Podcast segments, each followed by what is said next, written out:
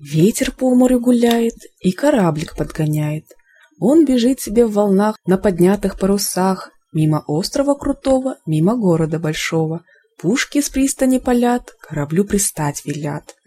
Пристают к заставе гости, князь Гвидон зовет их в гости. Их и кормит, и поит, и ответ держать велит. Чем вы, гости, торг ведете, и куда теперь плывете? Корабельщики в ответ. Мы объехали весь свет, торговали мы булатом, чистым серебром и златом. И теперь нам вышел срок, а лежит нам путь далек, мимо острова Буянов, царства славного Салтана. Говорит им князь тогда, добрый путь вам, господа, по морю, по океану, к славному царю Салтану. Да скажите ж, князь Гвидон шлет где свой царю поклон. Гости князю поклонились, вышли вон и в путь пустились. К морю князь, а лебедь там, уж гуляет по волнам. Князь опять, душа де просит, так и тянет и уносит. И опять она его вмиг обрызгала всего. Тут он очень уменьшился, шмелем князь оборотился. Полетел и зажужжал. Судно на море догнал, потихоньку опустился на корму и в щель забился. Ветер весело шумит, судно весело бежит мимо острова Буянов, царства славного Салтана. И желанная страна вот уж издали видна. Вот на берег вышли гости, царь Салтан зовет их в гости. И за ними во дворец полетел наш удалец. Видит, весь сияя в злате, царь Салтан сидит в палате, на престоле и в венце, с грустной думой на лице. А ткачиха с поварихой, с сватей бабой-бабарихой, около царя сидят, четырьмя все три глядят. Царь Салтан гостей сажает за свой стол и вопрошает, «Ой, вы гости, господа, долго ли ездили, куда? Ладно ли за морем или худо, и какое в свете чудо? Корабельщики в ответ. Мы объехали весь свет. За морем житье не худо. В свете же какое чудо. Остров на море лежит, град на острове стоит. Каждый день идет там диво. Море вздуется бурливо, закипит, подымет вой, хлынет на берег пустой, расплеснется в скором беге, и останутся на бреге тридцать три богатыря в чешуе золотой горя. Все красавцы молодые, великаны удалые, все равны, как на подбор. Старый дядька Черномор с ними из моря выходит и попарно их выводит, чтобы остров тот хранить и дозором обходить. И той стражи нет надежней, ни храбрее, ни прилежней. И сидит там князь Гвидон, он прислал тебе поклон. Царь Салтан дивится чуду, Коли жив я только буду, чудный остров навещу и у князя погощу.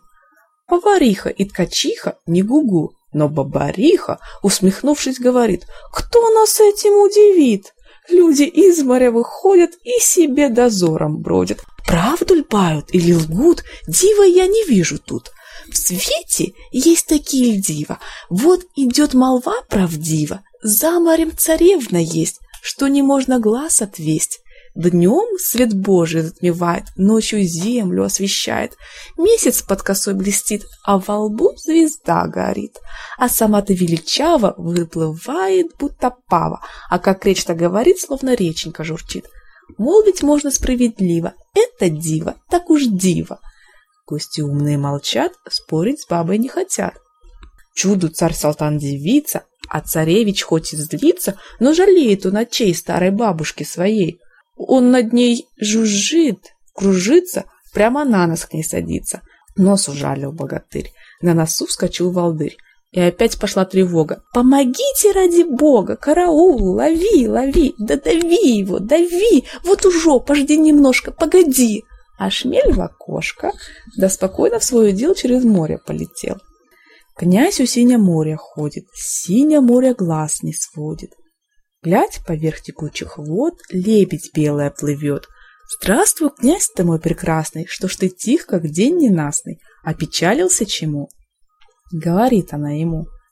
Князь Гвидон ей отвечает, грусть тоска меня съедает, люди женятся, гляжу, не женат лишь я хожу. А кого же на примете ты имеешь? Да на свете, говорят, царевна есть, что не можно глаз отвесть, Днем свет Божий затмевает, ночью землю освещает. Месяц под косой блестит, а во лбу звезда горит. А сама ты величава выступает, будто пава. Сладкую речь-то говорит, будто реченька журчит. Только полно, правда ли это? Князь со страхом ждет ответа. Лебедь белая молчит и, подумав, говорит. Да, такая есть девица, но жена не рукавица, с белой ручки не стряхнешь, да за пояс не заткнешь. Услужу тебе советом. Слушай, обо всем об этом пораздумай ты путем, не раскается потом. Князь пред нею стал божиться, что пора ему жениться, что об этом, обо всем передумал он путем, что готов душою страстной за царевною прекрасной он пешком идти отсель, хоть за три девять земель. Лебедь тут, вздохнув глубоко, молвила, «Зачем далеко? Знай, близка судьба твоя, ведь царевна это я». Тут она, взмахнув крылами, полетела над волнами и на берег с высоты опустилась в кусты, встрепенулась, отряхнулась и царевной обернулась. Месяц под косой блестит, а во лбу звезда горит. А сама-то величава выступает, будто пава, а как речь-то говорит, словно реченька журчит. Князь царевну обнимает, к белой груди прижимает и ведет ее скорее к милой матушке своей. Князь ей в ноги, умоляя, «Государыня родная, выбрал я жену себе, дочь послушную тебе. Просим оба разрешения твоего благословения. Ты детей благослови жить в совете и любви». Над главою их покорной Мать с иконой чудотворной слезы льет и говорит, «Бог вас, дети, наградит». Князь недолго собирался, на царевне обвенчался. Стали жить да поживать, да приплода поджидать.